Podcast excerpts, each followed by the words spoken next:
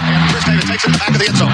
He'll run it after the 10, 15, 20, 25, 30, 35, 40, 45, 50, 45. Here goes Davis. Oh my God! Davis is going running all the way back. Auburn's going to win the football game. Auburn's going to win the football game. And tonight, hey, it was BYOG, bring your own guts. And they brought some guts and some heart, and they never quit until the last play. Kick is blocked. Tech wants it. The Jackets picking up back at the 25, and Austin is returning it down the left sideline. That's the 50, And he scores! He scores!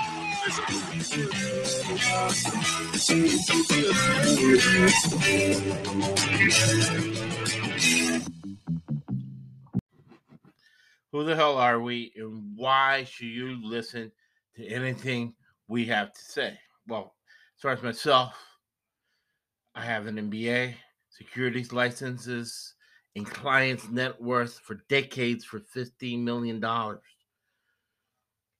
They have $50 million. So you only can keep clients like that if you use decision science, you use logic, and you use math, and you have a vast network of people that you tap in to their knowledge to benefit your clients. Because because of my securities licenses, I have a fiduciary responsibility to protect the public. Now, for me to make money and live a good lifestyle here in Southern California, I have to consistently make my client money. And more than that, provide them with the right intellectual, financial resources so we all could be happy. So I translate that, my career, who I am, into sports betting to give you, of all people, the tools you need to put money in your pocket betting on college and professional sports. Why do I do it? I do it because I just got tired of listening to the bullshit from ESPN, from Fox Sports. Constant ton, Big Ten channel, constant ton of just crap. So, since I watch some, a lot of sports, since I have a lot of context in the sports industry, I decided to share information. Good, solid. I have a journalism background as well. Well sourced information so we can all help each other get to the truth, or at least get close to the truth. Elon Musk said, if you know the truth, you can predict outcomes.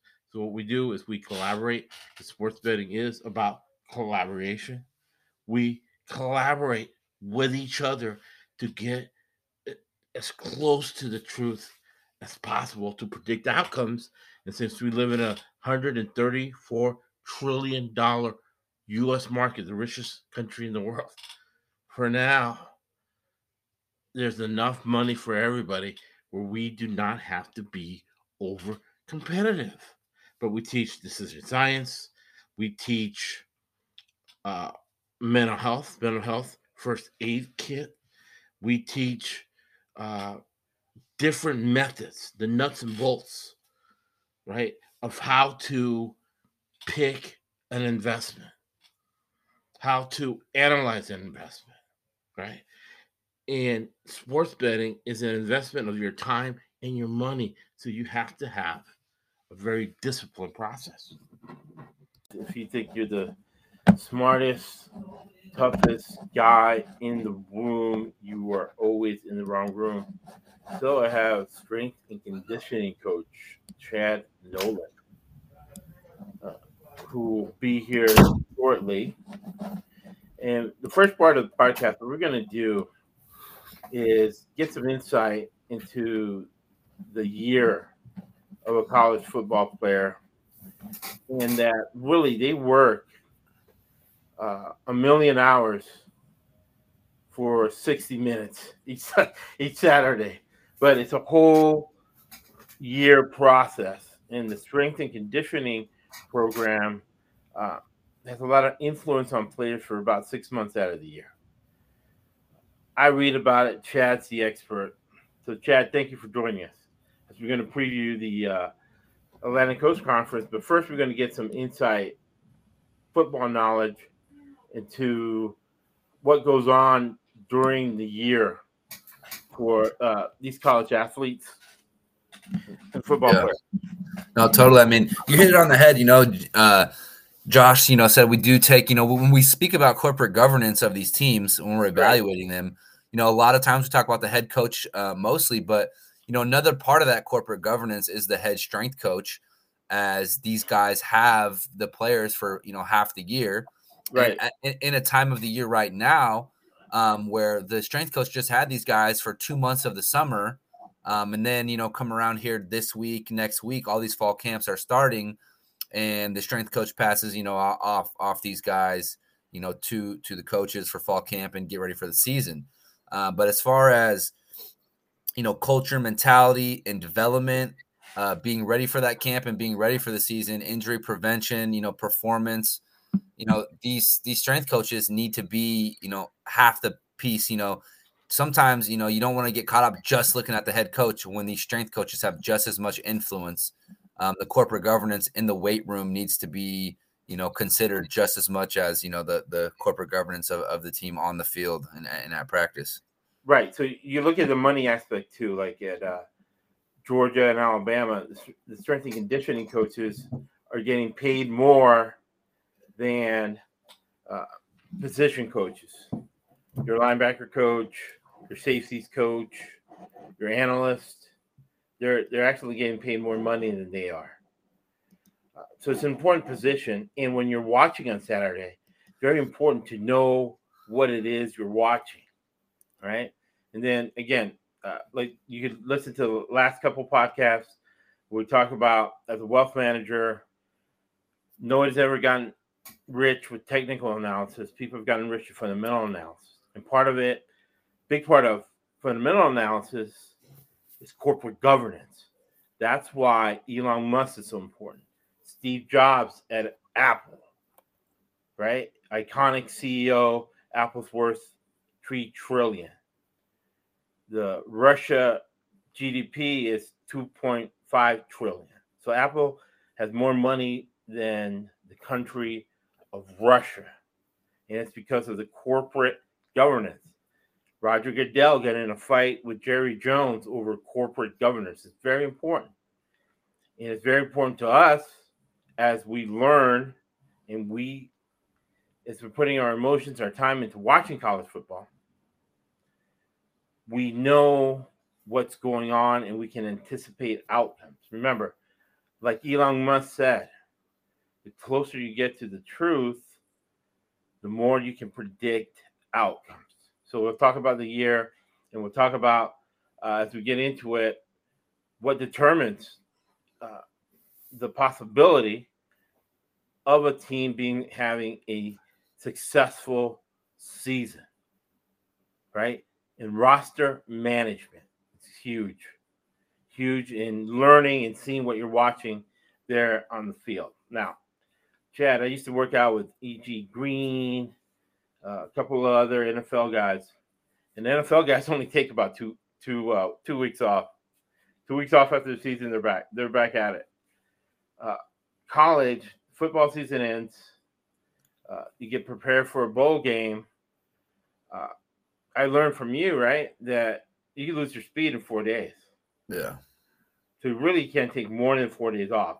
So yeah, so sprinting is is is different. Um, and it also depends on the athlete, right? So you know, just talking. I actually had this conversation with with Les, you know, Les Spellman, my my mentor, speed coach, uh, the other day. But you know, looking at the athlete is, is as well is how that that athlete, you know, generates force or how they run. Like for example, like an AJ Brown type body type, you know, right. that's a big, thick, 215 pound, six one, six two guy. That's a guy that probably, you know, he only needs to really have one really super high volume or high impact day of speed work that week to maintain his speed because he's he is a bigger guy. So he can get away with a little bit um, less volume, you know, where you give him one big session or two smaller sessions a week, and he can maintain his top speed that way. But a guy like a Davante Adams that's only 175 pounds, that's very low impact when he runs. He doesn't use the same energy systems. It's a lot easier for him, um, you know, to recover and run. It's less force on his body for a guy like Davante Adams uh, than a guy like AJ Brown. A guy like Davante Adams would need a bigger dose of sprinting. He might need, you know, two to three sessions of higher intensity that week for him to maintain, you know, his velocity. So, you know, look looking at that, um, you know, certain body types of guys need different doses of the medicine to to maintain, you know, their their top notch performance. Right. So you have different guys, right? You have uh, guys, and it doesn't matter if you're FCS, right? Because FCS gets a couple of guys in the NFL here and there. Uh, in the first couple rounds, is always going to be an FCS guy, a guy who has gotten himself to an elite level by developing himself. And you have your blue bloods, right, which are your top 20%. You, right there behind me is the 80 20 rule. And you have the 80%. And again, we talked about marginal utility. An FCS school always upsets a Power Five, so called Power Five, or, you know, a, a higher level school every year, right? North Dakota State is just as good as anybody. They're front line, right? Except, but they don't have as much scholarships as, as the Blue Bloods or other schools. But North Dakota State especially in the beginning of the season, can play with probably any team in the country. So you'll have your freshman who's developing his body versus guys who are going to the NFL. Guys who are going to the NFL, they right after the season, they're going to start training. Your freshman who's developing his body, coach will let him go Christmas, open up presents with his family, blah blah blah, and uh, they get a little bit of a break depending if they go to the bowl game or not. They get two to three weeks of a break, and then you start in January. You start winter lifting, and from winter lifting you go to spring practice. From spring practice you go to summer. Now, big change for for me knowing what's going on. I didn't value it as much as I should have. Uh, Houston, for example, and we'll talk about a few teams in the ACC, they had 40 guys come in after spring practice. That did not used to happen. So throughout all that time, winter lifting, spring practice, and summer, uh, players are uh, based developing their bodies, right? Working on what they need to work on to get on the field and to develop their craft as a as a football player, right? For some guys, is they want to get to the NFL. Some other guys is they want to keep that scholarship, so they don't have student loans. Uh, they can develop football as far as it goes, and then develop their network, so they can graduate and have a successful business career or a successful coaching career about 1%, 1 or 2% actually make it into the NFL. But these guys are uh, working out, getting the numbers, and coaches, along with the strength staff, have to focus on roster management, right? Because there's only so much you can do. And again, a lot of the, there's a lot of great coaches in the A, ACC who are great developmental coaches. Uh, there's Nick Saban at Alabama is both. He's a great recruiter, he's a great judge of talent, and he develops players. So, what is your thoughts, uh, Chad, on, on the calendar? Uh, just the, the like the the schedule for ACC, or just the overall football season schedule for for college football for players for strength and conditioning. You go winter practice, you go uh, spring practice, yeah, summer, summer the guys are coming in. Yeah, so, so you know, um, you know, a, a, sport like football, um, you know, that's very, very long season, very intense, um, a lot of contact and but injuries and stuff like that. You know, it's really, really hard. Um, you know, you're not going to develop during the season, right? We're looking right. at from the day one when I start you in fall camp. I'm looking for you to maintain 90% of where you are towards three months later at the end of the season, three and a half right. months later. right? That's the goal. We want you to be within because you are going to lose. You're not able. You're not going to be able to train the same. It's not a developmental period of the year. Right. So you know it, the approach when I'm in the season as a strength coach, I'm looking okay. I'm looking to get you as high as I can all summer, peak up your maxes fast as you can. Then I'm looking for you to maintain 90% of that. Uh, you know, then with the bowl game structure, you know, sometimes you get three or four weeks uh, out. So, you know, it, if you know they don't let the kids go home or whatever, the the weight guys, we can get a little two or three week programming in that period to kind of prep the bodies, get a little bit of development going on uh, for those two or three weeks, knowing there's only one game left, you know, and there's not a whole season ahead that they need to be prepared for. Um, you know, you can kind of kind of go in on that. Then you know you play your bowl game, yeah. Then you come back for that spring ball, which is you know that that January, February, you know when those lifts start, when you get back from from that break, you that's a straight developmental period. So now we're testing you right away at January. I got January, February, March, you know, to get you right. Basically, probably a good ten to twelve week block before you start spring practice. Um, but then even in spring practice, you know, there are two to three practices a week. Um, it's not crazy volume, so we can still, you know, it's not like the season. Spring practice is not the season of games where I'm like, okay, we're just trying to man- manage and maintain what we've got.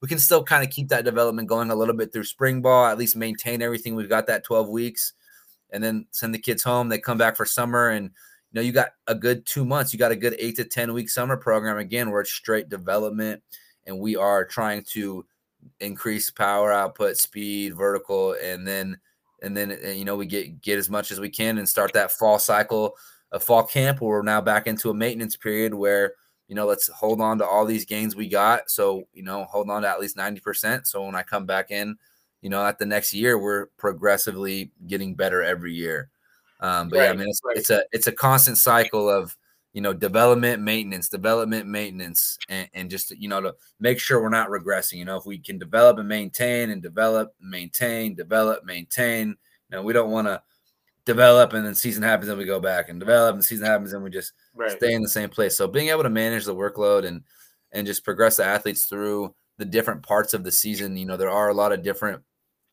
you know, parts to a football season um, that it is it is a, it's a long it's a long season and um, you know getting getting playing 10 to 12 games of a football season every week um, you know you, you got to prepare you know prepare your body for that and, and you got to be ready for the long haul just because you feel great week four week five and you haven't got dinged up yet. You know it just takes one play for you to get get a little tweak and um you know have to manage. So you know as a strength coach in that time of the year like you said you know earlier it's it's really about making sure my best guys can be on the field even when they're banged right. up and making sure I'm giving them the proper dose or the proper, you know, chance to to be feel the best they can Saturday. Because at the end of the day if my best player is only 90 85% you know that guy's probably still the best I got. He's probably the guy at 90 85% that I want out there um you know and and, and knowing that guys aren't always going to be fresh they're not always going to be 100% you know lot, most guys aren't 100% throughout the season but you know, be able to just get them the highest percentage that you can, so you can ensure that your best players are on the field is is critical. Right, and the mentality is different from the blue bloods to. Uh, there's a lot of, especially when we get into it right here in the uh, ACC. There's developmental programs. Your Wake Forest, I think Syracuse. Uh, he they have a developmental coach where like where you're saying, right? You improve, you maintain, you improve, you maintain. However, the intensity is far greater at Alabama at in this situation with the ACC. It's much different at Florida State, much different at Clemson than it is at Wake Forest or Syracuse, right? At Syracuse, as long as you're like you're saying, maintaining and getting better, you're going to get your spot next year, or you're going to have a chance to compete. With Florida State or Clemson, you might get cut. Even though you're maintaining, we're bringing in a guy who, I'm sorry, man, he's just better than you are. There's nothing you can do. This, this is your chance to transfer. We, you know, I'm going to give you a list of five coaches I know where you could you could transfer, where you can improve and maintain, right? And that's during really winter workouts, and then spring and then summer, hey, summer, we're bringing in this cat. We, we already gave him an NIL. We're bringing in this cat who, who's a superstar, going to be first round, top five pick in your position, man. Thanks. You're going to be about fourth string, right? So you're gone. versus uh, Wake Forest, where that's not going to happen, or Syracuse, where that's that's not going to happen, right? So it's it's a different mentality in the calendar, and you have to pay attention to it. And again, which coaches, which coaching staffs, strength and conditioning people can keep the elite guys. Number one on the field, like you're saying. Number two, in the program, engaged and motivated throughout the year and have that roster management. Because again, we look at as we get into the teams, we look at how many career starts are coming back on the offensive line, how many returning starters do you have, right? For the developmental teams. Uh, what's the coach's background? Did he look into this job or did he get this job because of merit? Or does he have a, a mafia or syndicate behind him? Like the Georgia Tech coach is part of that. Bill Belichick, Coach Saban, uh, football business networking, uh, for lack of a better word, syndicate or group that take care of each other, give each other jobs. They have these secret Renaissance meetings where they go to strategy and that's why uh, you got to like that Georgia Tech changing to the 4-2-5 defense. You know, a lot of teams in the ACC are going to be playing the 4-2-5. Narduzzi at Pitt, of course, as we get into it. So that's the calendar. And it's very important, especially now with NIL, the way things are changing. Teams bringing in uh, teams with deep pockets are bringing in 40 guys after summer. Lincoln Riley did the same thing. So you got to know what you're watching. You got to be pay, paying attention to that. So first thing we're going to look at is a team that, even though they won a recent national championship, uh, they are a blue blood, but they have to develop players because they're in a smaller market. Uh, Dabo's getting the big money out there in South Carolina. South Carolina has six million people. Uh, there's six million people between Chad and I, and we both live in California.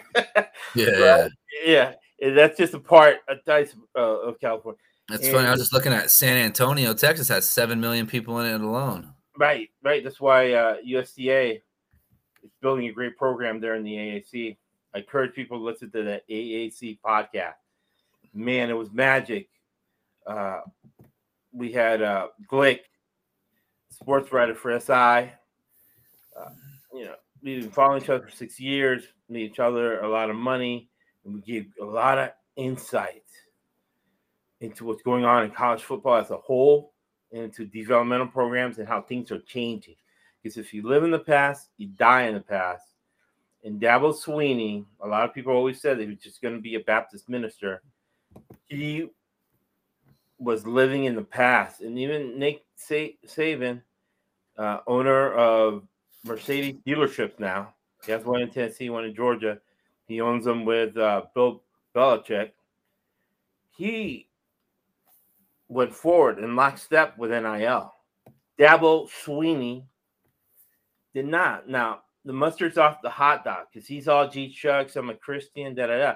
When everybody goes out of the way to tell you you're a Christian, what do you think of? Hypocrite, right? And uh, Deshaun Jack, you know, Deshaun Watson ended up being a complete degenerate under his le- lack of leadership and helping that guy out, not be so bad in his ways. But Dabo Swinney is a great football coach, national title winner. They have 199 starts coming back on that offensive line. Uh, he's a blue blood. He knows how to recruit talent. He's recruited. He always this is the, his philosophy, right? You got to look at the philosophy of the coach. He's big on okay. I'm going to recruit the best quarterback in the country. He thinks it's Klubnik here, and I'm going to recruit the best defensive line in the country, offensive line. I need my strength and conditioning guy Chad to coach him up and have them hustling. So uh, last year they had three losses. They were embarrassed by South Carolina. I see them coming up strong and being a national title contender. And because he's proven it, and he he's got Chad Morris back in there. He's got a lot of uh, uh, old school guys back on his uh, staff. Jeff Scott, the head coach at USF, is back there. They're good as a cohesive unit. They're like a cult. They believe in Clemson. That's why when Jeff Scott went to South Florida, Chad Morris, they leave Clemson. They don't do as good because they're they're out of their cult. So I like Clemson uh, to, to have a strong year this year. What do you think, Chad? Yeah, you know, I'm trying to look at their win total, see what it is. I'm sure it's it's pretty high. Um, but you know, we we do have I I I really look at quarterbacks. Like quarterbacks to me is like one of the biggest in college football. Quarterbacks are huge too. I love to like if to take it, you know, in a betting angle, looking at the the better quarterbacks is always a, is a good play. It's evaluating right. the quarterbacks. You get a clean edge w- with those guys, just because the marginal utility in college is way more than the NFL when it you know, right. comes to quarterback. You know, you have way more marginal utility, so you can kind of get an edge with guys. I'm not super sold on Klubnik. I don't think he's necessarily going to be a super elite quarterback, but the ACC is one of the weaker conferences, developmental conference. There's not right. a lot of top teams. By default, Clemson's a top two, three team at worst. Right. Um, that defense is going to be on point. You know, that Clemson defense is always good. Look at them to kind of be an under team, a very good underdog team. Not a team I think that's going to be super great as heavy favorites covering spreads as they're going to lean in on the defense. Right. Um, especially early on because we do have a new play caller in Clemson, right? Uh, in Garrett Riley uh, in his first year, showing up there with Cade Klubnik meshing. So we got to kind of watch out the first two or three games. Um, what was the gentleman's name you had on the last podcast, Josh? Uh, Adam Blake. Adam.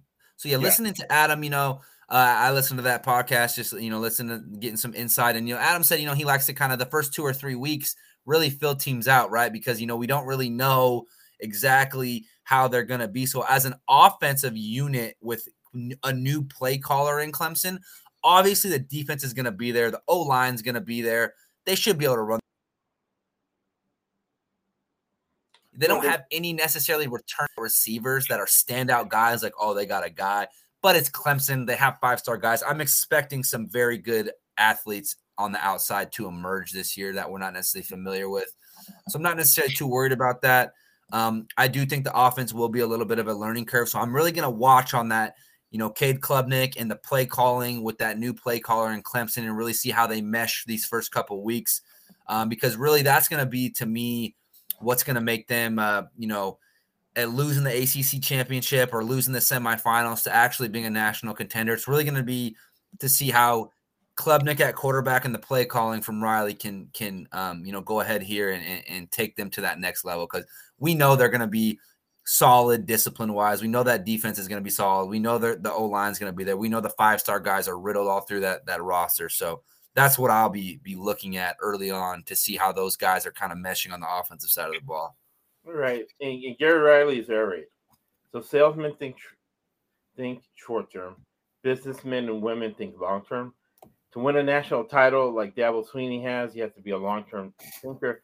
Remember, he was a wide receiver in the national title. I think it was 1990 Alabama team.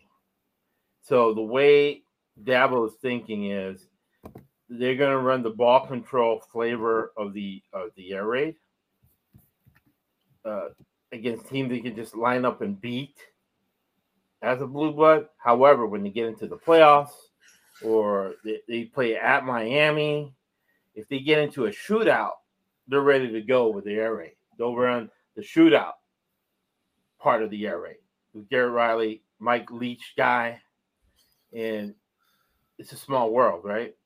Kitty, I think he's the offensive coordinator of West Virginia. When Ben Ratzlaff, now the receivers coach at San Diego, that we know and love, taught us the air raid. He was a receiver in the air raid. Uh, you can run any flavor of the air raid. You can run the ball control type, which they'll do. You can just swing it out, block, get a big play against developmental teams. However, when they get in the playoffs, if they play Alabama or someone, they might have to get in a shootout.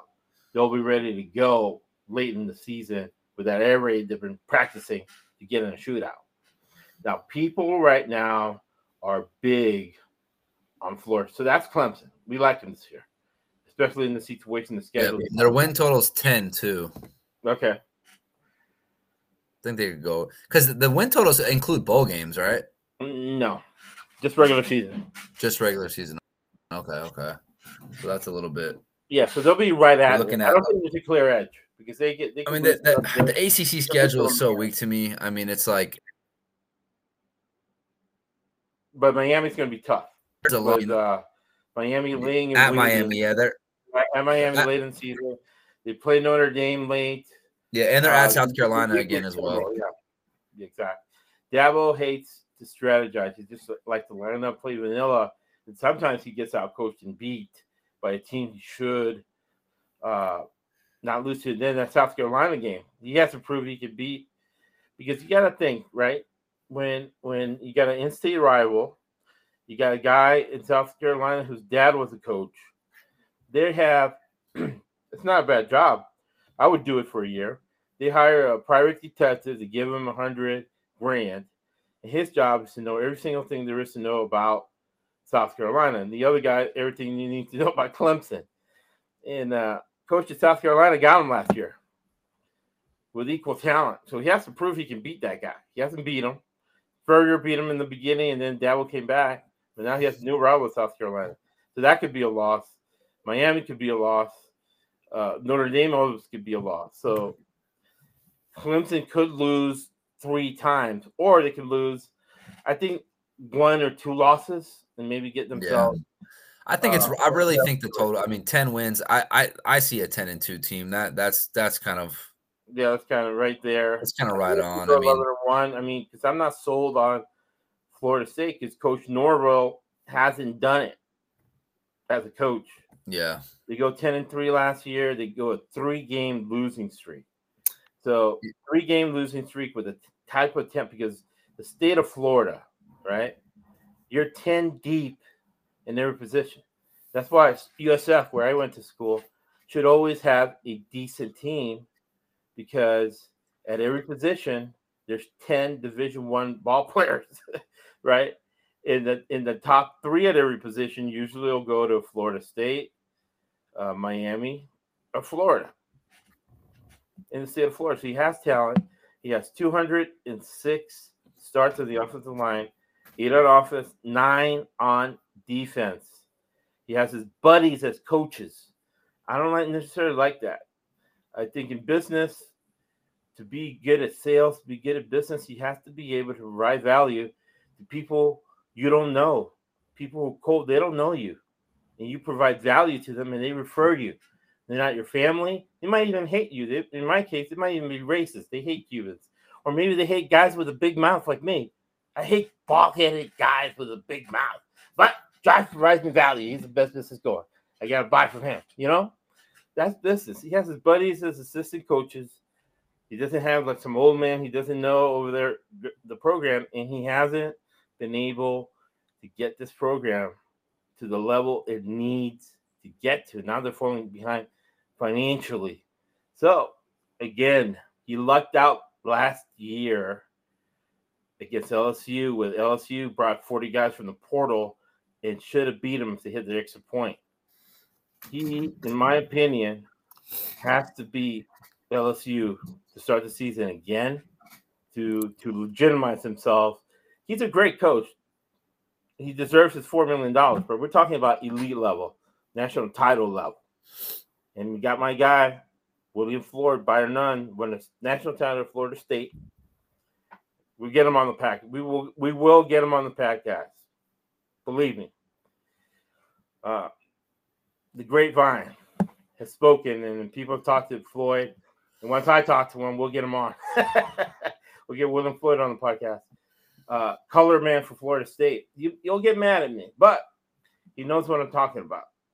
That I don't think Norvell's a lead until he proves it, right? So he's got to prove it. Uh, I'm not as big of Florida State as everybody else. What do you think, Chad?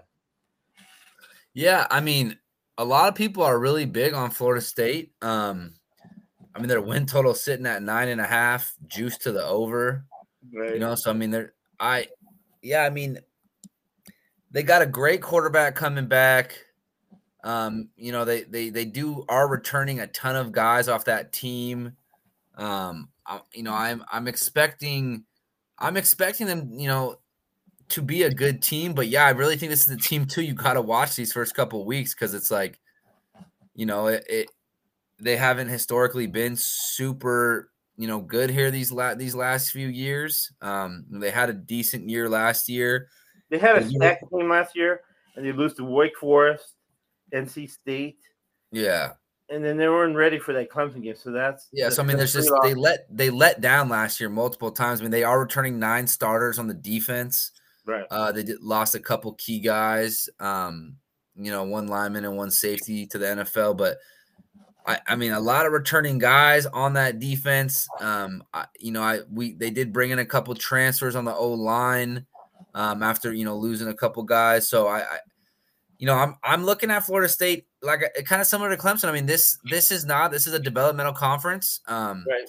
You know, it's not like there's a clear cut favorite where it's like, oh shit, this is Alabama and Georgia. You know, we know we know what the the championship game is going to be. That's not this conference at all. You know, so this is a team that I I, I believe is going to be a contender to be in the conference championship game, um, and, and I I I see them. I, I see them be you know being in it till the very end of the season. Very going to be very interesting to see how they do against LSU week one. That's going to be a really big tone setter for them.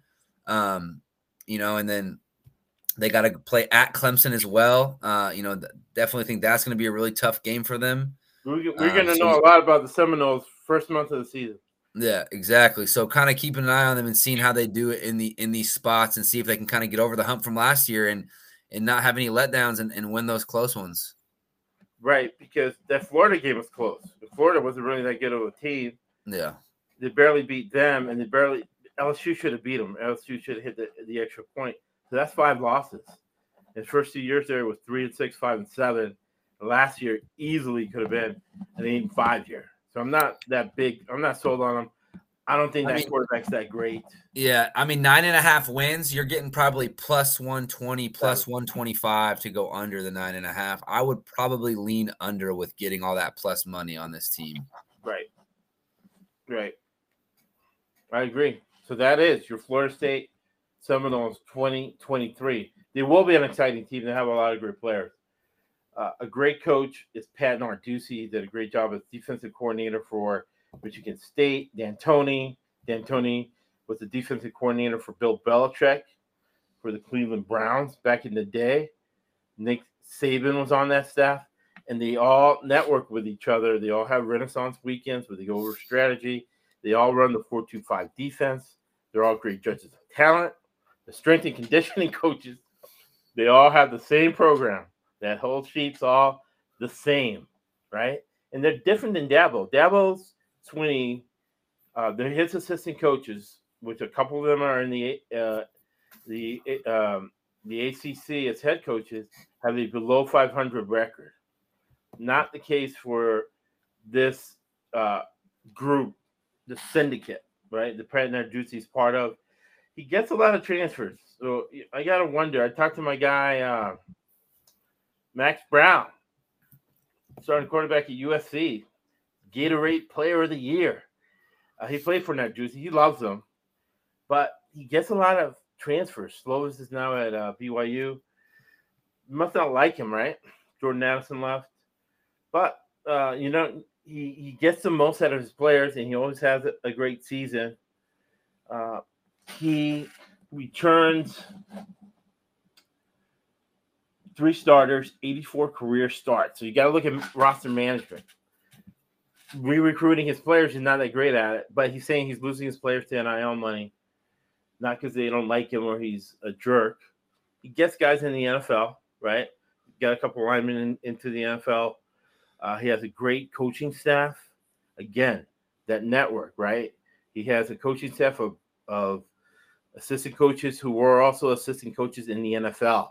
So they know how to develop talent to get them to the next level. So again, Pitt is not a blue blood. Clemson won a national title uh, not too long ago. Florida State with Jameis Winston won a national title not too long ago. So they're right there on the edge of, of blue blood. A level below is Pitt. Pitt hasn't won a national title in 40 years. So they're a really good team that goes eight and four every year. They'll be solid. Uh, they'll win a game they're not supposed to win. And they'll also lose a game because they're running out of players in depth. There's a lot of people that want to play in the cold and Pitt. That's your Pitt Panthers. What do you think, uh, Chad? Yeah, man. I this Pitt team is in like a total rebuild to me. I mean, Right. they are right. We where we got Jurkovec from Boston College is going to be their projected starter right now. He's a statue. He can't run. Yeah, he's he. I, mean, golly, I am not big on this guy at all. Their win total is at seven. It is juiced pretty low, but man, I I don't I can't bet an. I mean, to me, it's an under or nothing on this team. You got a team that's, I mean, sent their running back, you know, Abanikanda, their number one receiver, Jared Wayne. Um, they're missing. I mean, their two best offensive pieces are gone to the NFL. They're bringing in a new quarterback who I don't. He has experience, but I just don't think has a big upside. Not really much of a playmaker, and I just don't like the style he plays with. To me, is like he seems like he thinks he's very elusive and can do more than he can. He's not very realistic with his athleticism Right.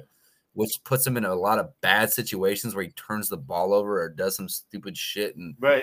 next thing you know the ball's on the ground so as a decision maker i'm not big on Jurkovec. um, you know obviously you know improvement in college football from year to year can be dramatic so i'm definitely going to be tuned in early on to see if if i see any improvement in him uh, but as far as just this team replacing guys on offense and defense i see this as a rebuilding transfer year. I see this as a down year of a two year cycle. Right. Yeah. So I mean, I'm I'm I'm I'm seeing Pitt like they're gonna be competitive. You know, I see a I see a, a six and six, seven and five team here. Like you said, winning a game they probably shouldn't win. Uh, that game will probably be later in the season as they kind of come together Right. and kind of get an identity. Um, but yeah, I mean, I, I I think Pitt's a team that is gonna have a down year um, from what they've been the last few years. You know, with Kenny Pickett two years ago, they were big time.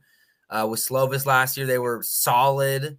Um, you know, with Israel Abanikanda in the backfield, and this is going to be their worst season in the last three years. Um, so yeah, I'm going to be very curious to see how the rebuild looks offensively and defensively, and uh, you know, see how how uh, the quarterbacks looking because yeah, I'm not I'm not I'm not a big fan of Jurkovec from what I've seen thus far.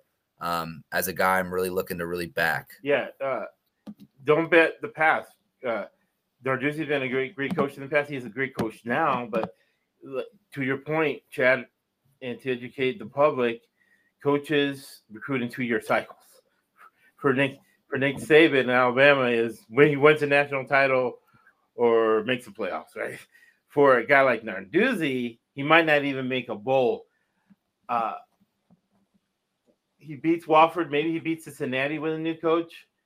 That line again at West, West Virginia, you got to look at West Virginia, right?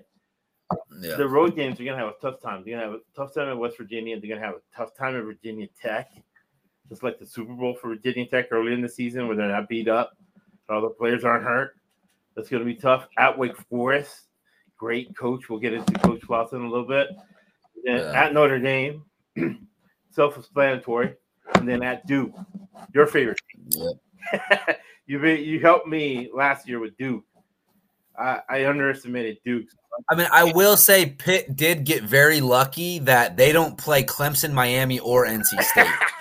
Those are three losses. I mean, yeah, that's a. I mean, they got a good ACC schedule. Um, you know, to. I mean, but even at best, I see them pushing the seven wins. Seven and I mean, I really see this seven and five as kind of, you know, they're. I think that they squeak into a bowl game here. This is a six and six, seven and five team that squeaks into a bowl. Right. and with the West Virginia coach on the hot seat, this that's a game he's targeted. Because that's a game Yeah, and they, hey, and they lost a heartbreaker last year with JT Daniels in Pitt Right. game one, Right. which was a you know a good game down to the wire. So I, I I think that that that will lead to them targeting that game as well. Right. So the next team, team we'll, we'll look at, I think it will be a better team. Uh, you got a Hall of Fame coach, Mack Brown, won the national title Vince Young in 2005. Colt McCoy doesn't get hurt, uh, he, he would have gave Coach Saban a run for his money for the national title. I think it was 2010, 2011. Gene uh, was the defensive coordinator, won the national title at Auburn, right? Corporate governance with Cam Newton. He paid Cam Newton to go to Auburn, and he won a national title. He's a defensive uh, coach there. Again, they're in the second year of a two-year cycle. They got their quarterback. I don't think he's that great, but they got him set up. He's a he's a decent college quarterback. They have 137 career starts on that offensive line. You're talking about a Hall of Fame coach here. So Hall of Fame coaches, national title coaches know how to coach guys in the trenches, know how to control game, how to strategize for game, make in-game adjustments. I like North Carolina a lot this year. Uh, they have nine coming back on offense, eight coming on uh, coming back on defense. Hall of Fame coaches. That game at South Carolina is going to be very, very interesting. Uh, they get out of there. uh, I think it's Katie by the door. They get Miami at home. The road games at Clemson November 18th might be for all the marbles either way. What do you think, Chad? Uh, yeah, man. I I I like this North Carolina team. Um, I I I think this team is. I mean, I think they're going to end, end up in in this ACC championship game. Man, win total's eight and a half, juice to the under. Um, it's an easy, not because you know uh, you got jobs on the line. you might be yeah. you might be in in the NCAA. Not not that we're uh, looking at the betting angle of it, but just looking at it from a market perspective. Right? Yeah, yeah, just just uh, yeah, just looking bullish. at what we're really bullish. To look at financial term, we're really bullish on the North Carolina Tigers. Yeah, I think eight. I mean, yeah, I just I. I think this is a team that can win nine games. I just see nine wins on their schedule. Um, and I, yeah, I I love the corporate governance. I love Mack Brown. Right. Uh, I I think Maye right now is the best quarterback that we've talked about thus far. Um, I would say he's probably my favorite quarterback in the ACC, and I'm big on backing quarterbacks. I, I think Drake Maye has great upside. Um, their defense last year was ranked 12th against the run and dead last against the offense. They gave up 30.8 points a game. They were a crazy over team. Um, oh, I mean, they they were 80% to the over last year. Uh, I see. I'm kind of gonna think they're gonna be a similar style team. You know, Mack Brown's an offensive guy. You know, they are returning a bunch of guys on that defense. So I'm looking for the defense to tighten up a little bit this year with the with all those returners. Um, and yeah, I just think we do have a new play caller in Chip Lindsey there in North Carolina, but you know, I think with Mack Brown, kind of it, it is going to make that transition smooth. You know, well, salesmen, um, salesmen think short term, businessmen think long term. Now, Mack Brown's wife makes she's worth like two hundred million dollars in real estate. This is a business family. He's made hundreds of million dollars in football. Won a national championship, went to another. He has stature. So what what does that mean? To Chad's point in the beginning of the podcast, right? Long term thinking, keeping your main guys fresh. He used his clout, his influence, to get himself a double bye, like they do in the SEC, right? Where he plays Campbell on November the 4th. That's basically a bye week right there. He has a bye week September the 30th after September, you know, where they play South Carolina, Appalachian State, Minnesota, and Pittsburgh. Right? Those are big teams with big offensive lines.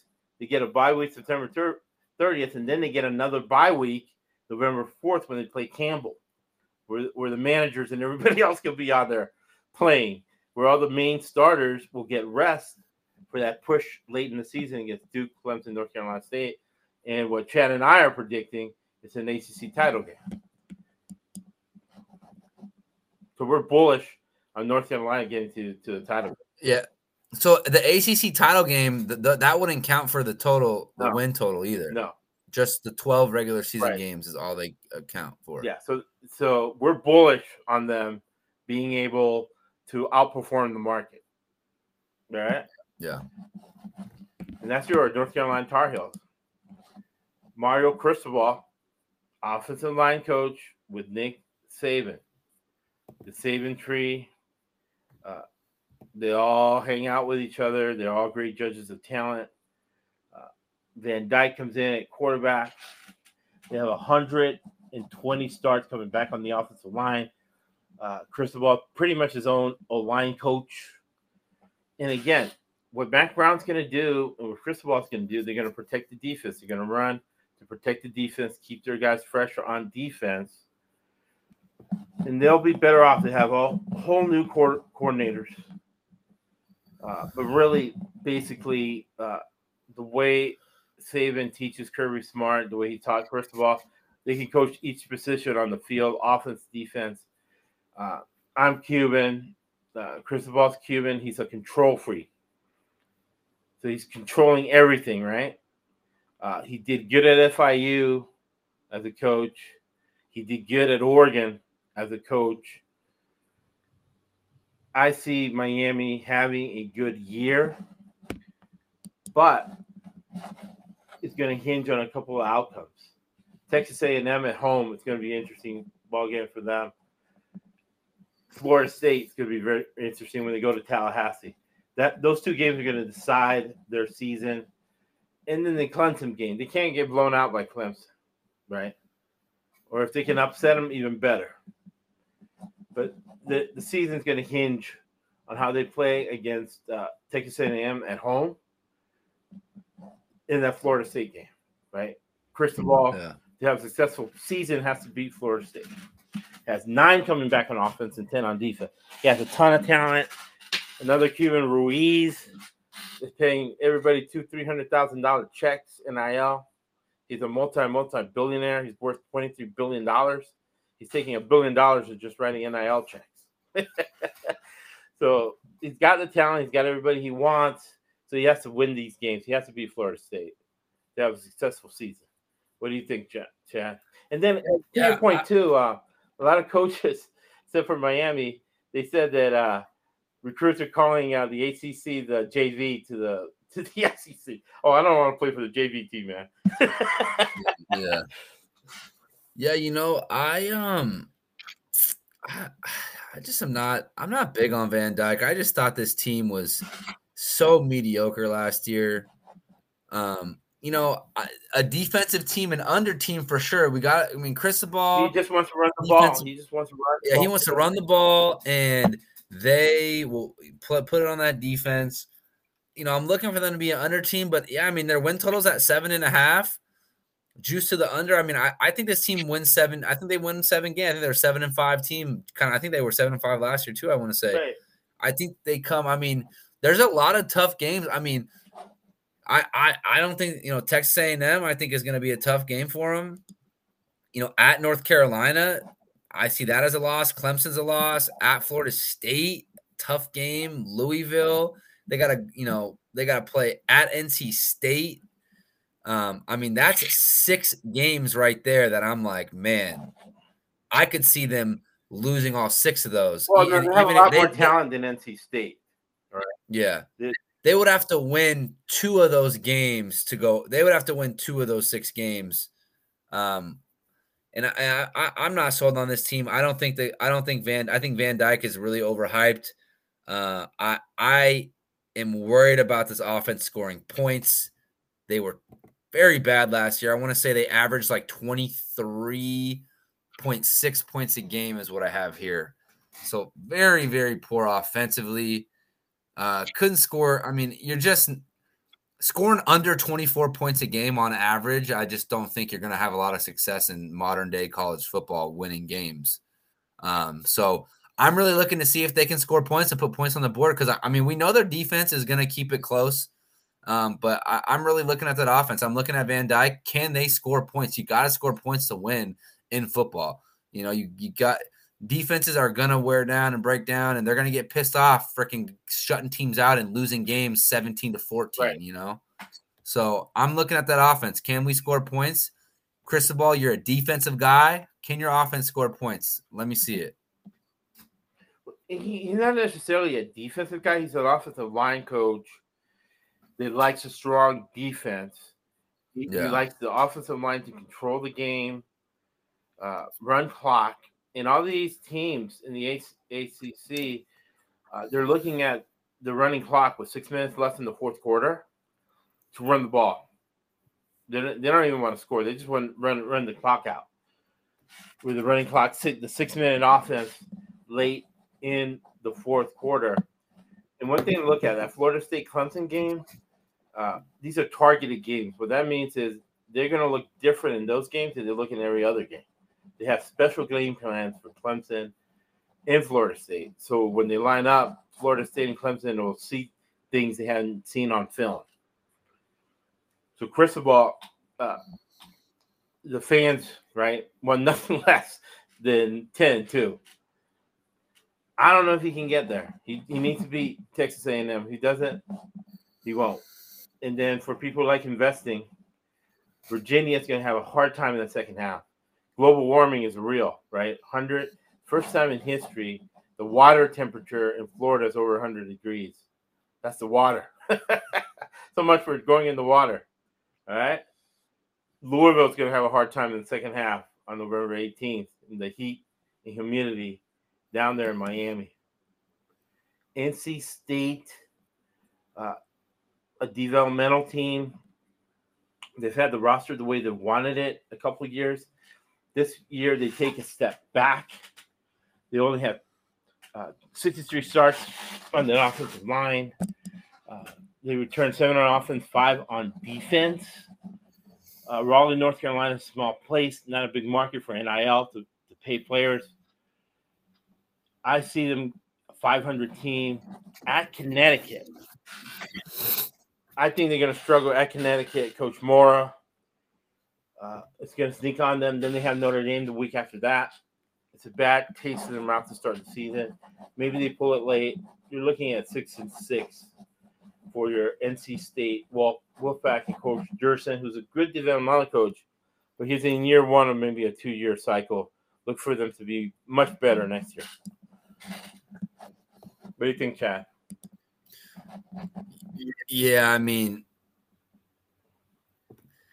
Vic, O'Leary, the stud quarterback they've had, hit the portal.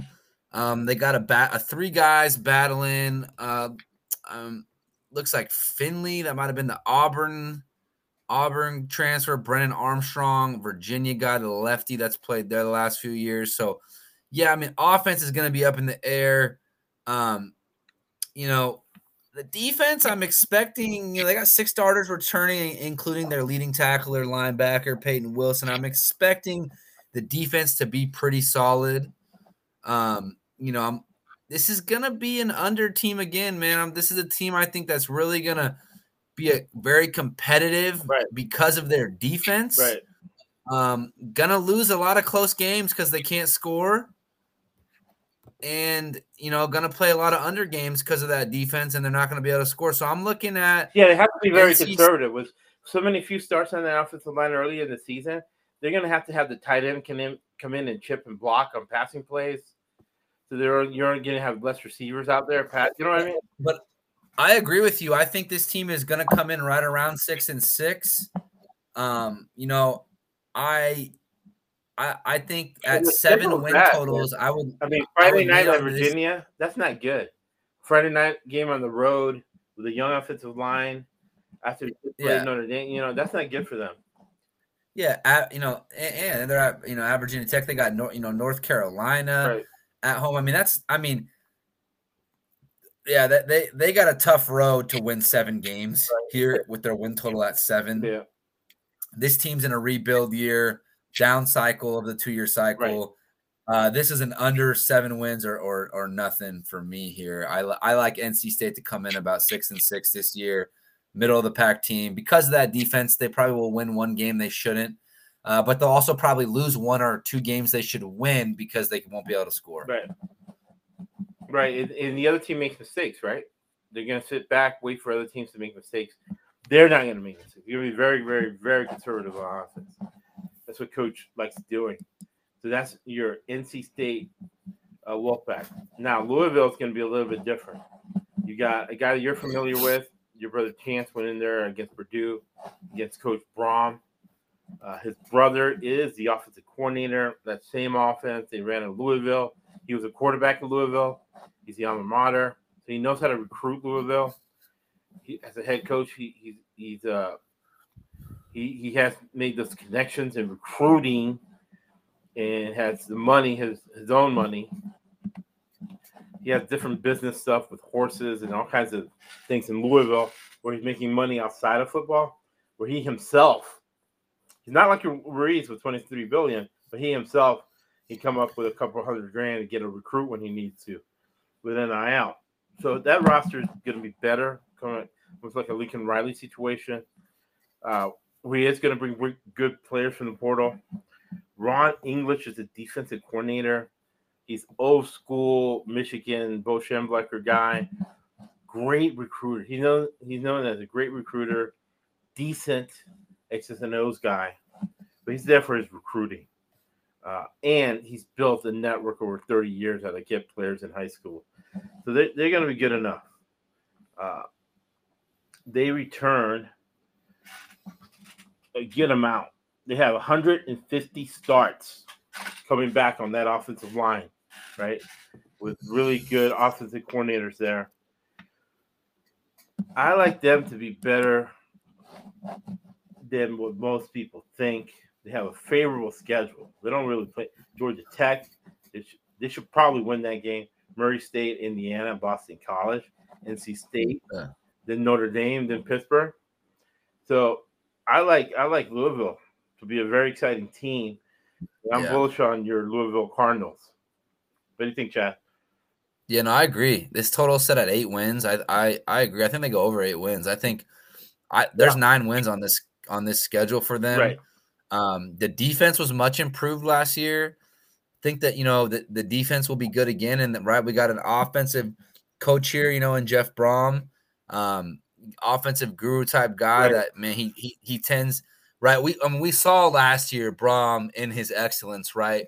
We saw Malik Cunningham get banged up, and we saw that they were able to offense. You know, he wasn't there. Remember, he was at Purdue, and then Satterfield is now at Cincinnati. Oh yeah, yeah, that's right. That's right. That's right. Um, Brohm's in his first year here. Right. Yeah, but yeah, just I, you know, being an offensive guy, he's just a smart I, guy. Expect- he's a smart guy. He's a he's a smart coach. Uh, yeah, I'm expecting him to be able to get this offense, um, you know, in in rhythm, and I, I think Louisville has the talent here. They're going to have the guys. I think the defense will be solid. Um, you know, and like I said, we talked about the kind of theme of this conference, developmental conference. Right. You know, this is not you know a a, a, a conference that has two or three teams at the top that are just that are just have all the five stars and have a, a significant amount of marginal utility right. between the players. Right. So I like I think Louisville can I mean at eight wins, I think they easily win eight wins and push here. And I I mean I could see this team winning 10 games. Uh, you know, it, it wouldn't wouldn't shock me with their schedule. Um, wouldn't shock me at all. I mean, I'm just looking at what is their hardest game. I mean, at I mean they're they I mean golly, I don't know at what Miami, I mean Notre Dame. At Miami at possibly. My, depending how Yeah, but I'm just I don't I don't think Miami's gonna be good at all either. I mean, this schedule to me is one of the easiest schedules I think in the ACC, top to bottom. I mean, no Clemson on there, no North Carolina, North Carolina on there. Um, I mean, not even Wake Forest. Yeah, no Wake. I mean, it, it, it's it is a very manageable um, schedule. Manageable schedule with some of the best teams. You know, they don't even have to play. Right. Um, so I mean, I'm, I'm looking at Louisville here. Governance and how the coach manages the team, and you got an experienced coach who did well at Purdue. And Purdue is a developmental team, really, in the Big Ten. Yeah. So I, I like I like I like Louisville over the eight wins here. I think this is a I think this team can can win nine or ten games. Oh, set up for it. It's set up for it. Yeah, big time, big time. I mean, that last game against Kentucky, but Kentucky's going to be a beat up football team at that point. Yeah, and like I mean, it's just it's still. I mean, it's a it's a rivalry game in state. I mean, it's it's it's a very way, and it's at it's at home. I mean, it's in Louisville. Right. It's I mean, that's a very winnable game. Every game on this schedule is winnable. Oh yeah, big time. So we're bullish on your Louisville Cardinal. a team. Chad saved me last year with the Duke uh, Blue Devils. Very impressed with Mike Elko. Yeah. Uh, great job there. Uh, he did work under Dave Clawson, who's a great developmental coach over there at Wake Forest. So I should have said, "Hey, he, he, he- uh, Dave Clawson guys are good." Uh, he returns. Great job at roster management, right? He returns 122 starts on that offensive line. Yeah, and nine offensive starters as well. nine offensive starters, and then eight on defense. Uh, Duke is going to be uh, better than not again this year. They went nine and four last year. I look for a similar year. What do you think, Chad? Man, I love I love Duke. I I think Duke, right? We got a Elko in his second year here, had a great year one. I think they're gonna build off last year. Elko's a defensive guy, right? So uh the year before he got there, they were allowing 39.8, almost 40 points a game. Right. Uh, he was able to cut that down to 22.1 points per game, almost two touchdowns less, or more than that. That's, that's almost 18, 18 points. That's 18 points a game less in year one. Um, he's bringing back a ton of starters on that defense. The offensive unit was amazing last year. I'm big on their quarterback. I liked him a lot. I think they got playmakers around him uh, with nine starters coming back. I I love this Duke team. I, I'm looking at this is a a team that's going to have an outside shot to to end up in this championship game. Um, and it wouldn't shock me. I would not be shocked uh, to see Duke, you know, be playing with Clemson, um, you know, play, play, playing with these teams, these top teams in this program. I mean, I think their win total at six is just way too low. Um, I mean, they would have to. the hype. Like Florida State's getting hyped. People are saying Duke six wins, and it's hype. It's people that don't even watch football saying stuff that we like it because then we're we're able to leverage it, and we, it, it, we get we get an edge. Yeah. I mean, I see six wins. I mean, the total at six, I have six automatic wins for a put. I mean, Lafayette, Northwestern, UConn, NC State, Virginia, and Pitt. I mean, I at Virginia, I mean, at, at UConn, I mean, I don't think all those teams, those six teams are, are very winnable games. So basically, I'm looking at for this team to to cover, they they between Clemson, Notre Dame, Florida State, Louisville, Wake, and North Carolina, they got to win one of those games. Right. Um, you know, and Wake Forest is that they play Wake Forest at home and Notre Dame and North Carolina all at home. All, even on the road at Florida State, you know that that's a, that's a game they could win. So And that Northwestern game is different, right? Because they don't have their coach. All the assistants were bypassed from a guy who just got there. He gets there in, And- J- in January, and now he's the head coach. Nobody knows. and Duke absolutely ran Northwestern by 30 points last year. They killed them. Right. So with- with the um, you know, I'm expecting them getting them at home. That was at Northwestern last year.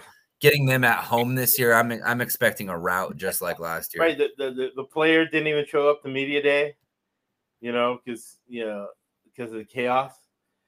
Mhm. So yeah, Six wins. This is probably my favorite. If I had to pick one win total, that's my favorite. team, Duke this over is a, six. This is a team in the ACC. The year that Chad Nolan feels it's undervalued. Mhm. I do. Six wins is is is too low. That that has that means they're going to be a bottom four or five team in this conference, and I just I, I don't see that out of them. No, because Virginia, Virginia's a disaster, right? Remember, Dabo Swinney's assistants, Chad Morris, Chad, uh, Jeff Scott, that I had to deal with at USF. Uh, they're they're all way under 500 as coaches, right? And that's the Virginia coach, Tony Elliott. But before that, we're looking at Dave uh, Dave Clawson at Wake Forest. He returns only 62 career starts on the offensive line. He's a great developmental coach. He's in year one of a of a cycle. He had that up cycle where they did really well with that mesh offense. And, and these, to your point, that, that Duke coach, great strategist on defense. Clawson, great strategist on offense. They run a different offense on every series, right? They'll have wishbone concepts on one series. Next series, they'll come back with the spread option. The other series, they come up with everything, right? The slow mesh. But there's only so much you could do. And he's developing this team. They're in year one of their cycle. Uh, they'll be exciting. You'll have something dialed up. They have an easy schedule. Elon, Vanderbilt, Old Dominion, Georgia Tech. But then at Clemson, they're going to have a tough time. At Virginia Tech, Virginia Tech probably be desperate. Uh, Florida State will be tough for them. Notre Dame at Notre Dame and at Syracuse. Yeah, and at Duke as well. At, and Duke, right? So they're not going to have the success they've had the year in the past. It'll be hard for them. I really doubt they'll be able to match the eight and five record last year. Yep, I agree. I think this is a six and a half win total. I think Wake Forest is going to go under that. I think they're going to be in a total rebuild this year. Um, I really think the best case scenario this team does is six and six, make squeaks into a bowl game, right? Um, and that's just basically based off you know that week Elon Vanderbilt, Old Dominion, Georgia Tech. Um, you know they they play a pretty favorable schedule, right. um, but e- even then, I just I don't see them winning at Duke. I see them having a tough time at Virginia Tech, you know, at Clemson, and then you know, Pitt, Florida State, Notre Dame, at you know, at Notre Dame, at Syracuse. I mean, those those are the bottom could drop out of the season. Yeah, I mean this this this could be a three win team. I think uh, you got to look at this win total under the six and a half, and this as a total rebuild year for Wake Forest. Hundred percent. So that's your Wake Forest Demon Deacons, Syracuse Orangemen, and Dino Babers. He always figures something out, right? It doesn't matter who the coordinators are.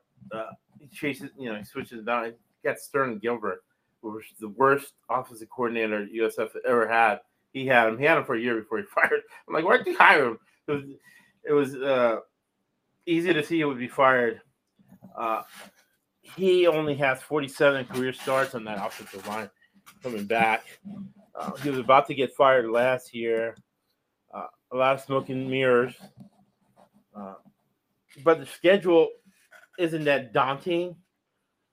But I see them as a 500 below 500 team here. I don't see much from them they'll have some exciting game at home over there at Carrier, uh, the Carrier Dome, but I just I just don't see it. It's hard to recruit, right? You know, basically they're in Canada, so it's hard to recruit up there. Uh, ACC's looked at it the JV from the SEC. Uh, I think he might have to just open up the offense, get into some shootouts, especially late in the season. Uh, Colgate to start the season, Western Michigan, Purdue. Army is not a clear win. That's some you got to look at Army. Yeah. yeah, this is. I agree. You know, and also too, Garrett Shrader, their quarterback. Um, he he got hurt in spring ball, so he, he he's not going to be available. No, so that's tough. At Virginia Tech on a Thursday night, eighty percent of teams that go on the road on Thursday night lose. So it's going to be tough for them. It's going to be tough for the Orangemen this year. Yeah. So yeah, I mean, especially with Shrader not being out, you know, being being banged up. Yeah, I think this team six and a half win total. I agree with you, man. This is a this is a team that's. I don't think they hit seven wins this year. Uh, I think they stay under six and a half, and it's going to be a tough rebuild for year for them. Tough year for them. Now, a team that the sneaky that I think it's reverse order. You got to watch out for Boston College. They have 137 starts on the offensive line coming back. Uh, Coach Hafley, he it's on the hot seat. Uh, Urban Meyer assistants, right? Uh, Charlie Strong, they all suck. So he's, you know, he's got from the Urban Meyer tree, uh, Herman, right? Herman gets fired at Texas. He's about to get fired at Boston College. He has to do pull all the stops this year, and the ACC isn't really that great, right? So that gives him a chance in 137 starts on the offensive line to try to control the game. Uh, he, he's coaching the NFL. His uh, his offensive coordinator Rob Chudzinski was a head coach of the Browns. So he has great NFL connections. Uh, he's a great recruiter. That's why he's there. Uh, he has a coordinator, is now. Fell guy. They have nine coming back on offense, six coming back on defense. Northern Illinois, Holy Cross, Florida State at home, at Louisville, Virginia, Army, Georgia Tech, Connecticut, Syracuse, Virginia Tech, Pittsburgh, and Miami. So they can go eight and four and not really be that good. Just be really motivated and coach yeah. not sleep. Two hours of sleep a night, uh, making sure he doesn't get fired. What do you think, Chad? I mean, yeah, I I agree. I, I like this team better than Syracuse. I think this year. Right. Um, you know, their total is only five and a half wins. I mean, and they got, I mean, between Northern Illinois, Holy Cross, Virginia, UConn, Virginia Tech. I mean, that's five right there. That's five right there. The total's five and a half. So, yeah, I mean, then you look at they got to win one game between Florida State at Louisville, at Army, at Georgia Tech, at Syracuse, at Pitt, in Miami. And I mean, I, I, think they, they could, I mean, they could win my yeah Syracuse. They could beat Miami. They could win at Syracuse. They could win at Pitt. They could win at Georgia Tech. Right. They could win at Army. I mean, they only need one of those games to go over. Right. They got to win one of those. So I mean, I would definitely uh, say that you know Boston College, you know, could could definitely get get six wins here. Yeah, very bullish. Would not would not shock me off this very very favorable schedule. Yes, we're very bullish on Duke. We're very bullish on North Carolina, and we're very bullish on your Boston College Eagles with 137 starts on the offensive line. Good job at roster management by coach. Yeah, to keep his job. The other side of the coin is Brent Pry, Penn State guy, uh, with the Hokies at Virginia. It's tough to recruit at Virginia Tech, Blacksburg, Virginia. Tough to get guys up there. Uh, he did not do a good job with roster management as the other guys have done. He only has 53 guys, starts on that offensive line. Virginia Tech, where they're at, the philosophy, they have to have good offensive line play to give themselves a chance. Uh, didn't see much from them last year from coach like we saw Duke. You got to think that player for player, Virginia Tech is just as good as Duke, but Duke, Duke had a good year. This guy had a bad year. Uh, I really don't see much from these guys. Old Dominion, Purdue, Rutgers, Marshall, Pitt, Florida State, Wake Forest.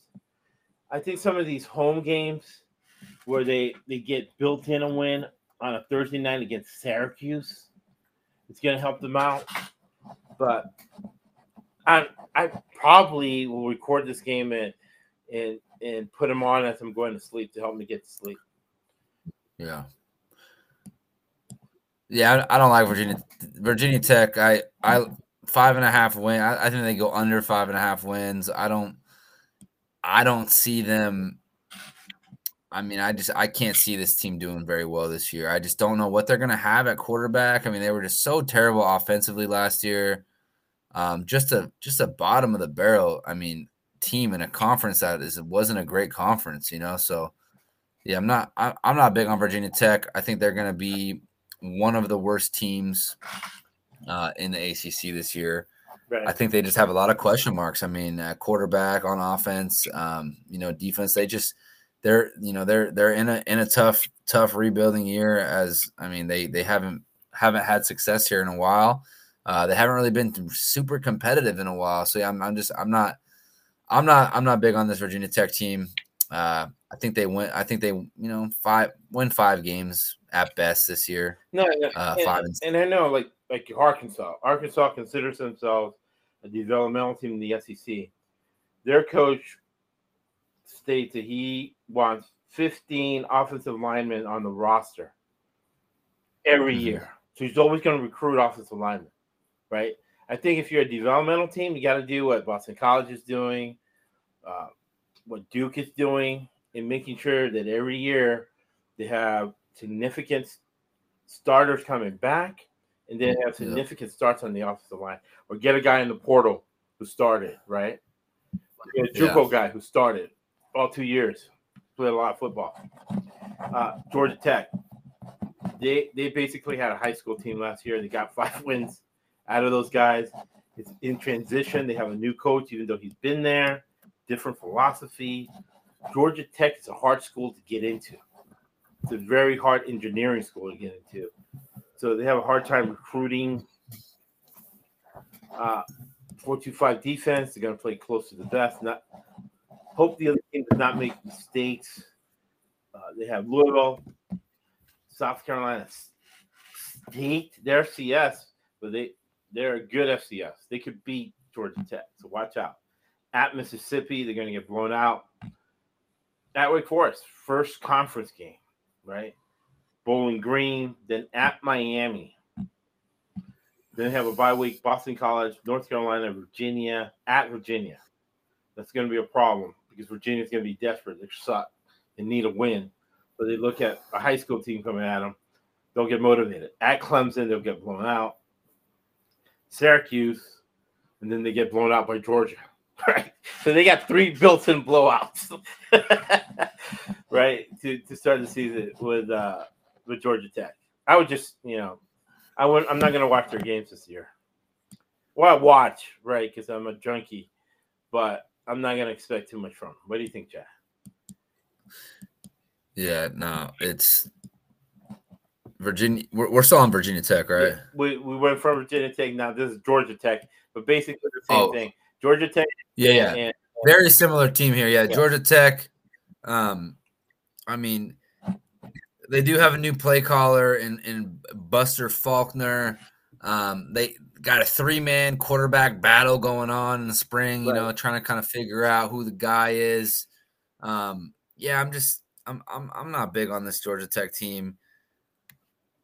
I mean, defensively, they're they're losing four of their top five players from last year. I I I don't I don't see this team being very competitive. I see them being a bottom of the barrel. Let's see where their win total is. It's got to be right around five or six. I can't see it any more than that. Yeah, yeah. But they're a team that can bottom out and go two and ten. Yeah, no, totally, totally, definitely, definitely an under. Where they at? Now, you got to watch out that Georgia game because Georgia will blow them out. But if the line is like last year, it was like 50 points, right? Uh, you got to think Georgia is going to be playing their third string to you know to rest their players for the SEC championship game. They might not Yeah, no. 55 point. Yeah, totally. Now this game, uh yeah, uh, four and a half wins. Georgia Tech under the four and a half wins. They, they play a tough schedule too. I mean, yeah, Louis. You're at Ole Miss. Right. You got to play Georgia. You got two SEC teams on that schedule. Right, in Wake Forest early in the season, Wake Forest that's that's a Super Bowl game for Wake Forest and Coach. They're Yeah, team they have exactly. You know, they got to go at Miami. They got to play North Carolina. Right. Um, I mean, they go to Clemson. This is not an easy schedule here. I mean, the- really only two win. They got South Carolina State and Bowling Green. Right. You know, that's you know, I Boston College is probably a lot. I mean, like you said, this could easily be a two and ten team. So under the four and a half for sure. Yeah, and, and you do have Chris Weinke as a co-offensive coordinator. I would guess he would call the plays because he's an NFL quarterback. Uh, I think he won an yeah he did win an national title with Florida State, but it's not going to be that much difference, right? And then you got Virginia. Virginia's a complete disaster, not as good as it used to be. Again, uh, Dabo Swinney's assistants have won about 30% of their games, including Tony Elliott, that went three and seven on a team that had gone six and six, five and five, and nine and five, eight and five the previous years before he got there. Yeah, they're not they're not returning much on the O line either. They probably have bad roster management. If Duke can return people on the offensive line, get guys from JUCO who have starts, get guys in the portal who have starts. Why couldn't Tony Elliott did it? Right, he's part of that Dabo Swinney cult. I can't win because Clemson is so great. You know. Now I'm here in Virginia. Yeah. I think Virginia too is I mean, they were a really big under team last year. You got to look at them that way as well. I mean, their defense was all right, but I mean, this team averaged 17 points a game last year. Right. I mean, just you, you're just. I mean, you can't can't compete. I don't know, know. with only They scoring- might start 0 and 5. Tennessee, right? Yeah, Is probably get blown out. James Madison. James Madison is a good football team. James Madison will probably beat yeah, them. totally. uh, at Maryland, right? That's probably another loss. NC State on a Friday night, they have to. It's a must-game situation for them. At Boston College, with at, by that point there will be 200 starts on that offensive line at Boston College. William and Mary, so they'll have like a d- double bye week before they get blown out at North Carolina, at Miami. Yeah, You're looking at demoralization, right? But, you know, can he keep a team together? yeah. You Nah, gonna this clear on under three. Their win total's three and a half wins. Yeah, it's going to be right at. It's going to be right at that.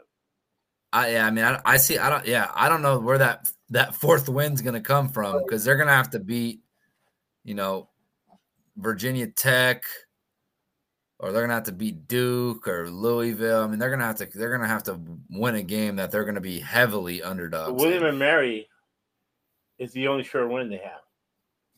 Yeah, exactly. And look for it because people, oh, Virginia's in the ACC. They're great. Oh, James Madison. I haven't heard of James Madison. Oh, I, oh for sure Virginia's going to win that game. No, not so fast. All right. Not so fast. All right, man. Thank you, Chad, for joining me with the ACC, man.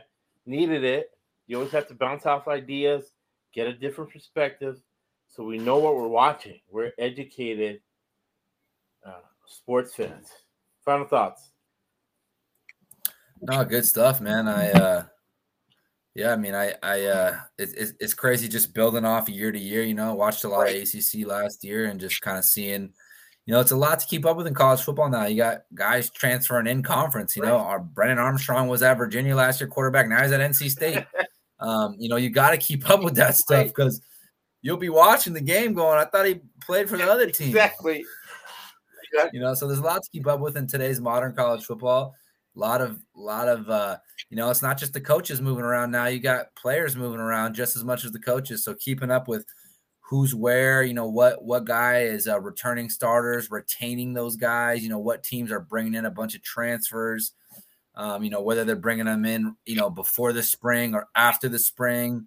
You know you got to look at all this stuff now you know what you know what what, what teams are doing this and um you know it's not about you know, as you can see, no one really talks about who's got the best high school recruiting class anymore. The way the NIL and the portals happened, it, high school recruiting classes have become op- No, exactly.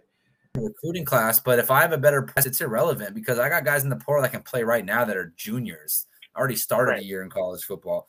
That guy's going to come in and impact my program nine times out of ten more than a true freshman would ever. So, um, yeah, just just factoring in all these these new uh, you know new things in, in college football and the new things that we got to take into handicapping and and what you know exactly you know it, you know is, is is the best prediction of this outcome you know based off these coaches and these players bouncing around and these relationships and just using that to to get an edge No, and the book is back there, decision science. That's what we teach here. Consulting, we teach management. You know, I charge 300 bucks an hour, but on the podcast, listening to an hour, you get $300 in minimum worth of value for in, in trading for your time. And now you're going to enjoy the games better, right? With that knowledge and being able to combine things because again it's a totally different world 18 people overestimate decisions 18 year old kids parents they overestimate decisions so 18 year old guy comes in and again the conversation we talk about at the end of the season uh, at, at uh, winter lifting hey uh we redshirted you this year next year you might not be a starter or I might not be the starter. You mean I have to compete? And then he goes home and Syracuse calls, hey man, you're starting next year with us. Transfer, beginning of semester. right? Yeah. Dude is gone. He's, he's hitting the porter to go start at Syracuse. right right, you know what I mean? So it's a whole new world. Whole new world. And we always close it. We don't charge. We don't charge for the podcast. We make it a subscription where you have to pay money to get the knowledge that we have that you'll benefit from. It's all free. And we always close with with what Winston Churchill said. You make a living from your labor, but you make a life from what you give. Thank you for listening to the ESBC Podcast Network. That's why this one coat costs eight hundred dollars, and that costs two hundred. And I don't know what that costs. I'd be ashamed to wear. That's why I'm wearing lizard shoes and roll like butts, and I get a limousine stuck out there a mile long.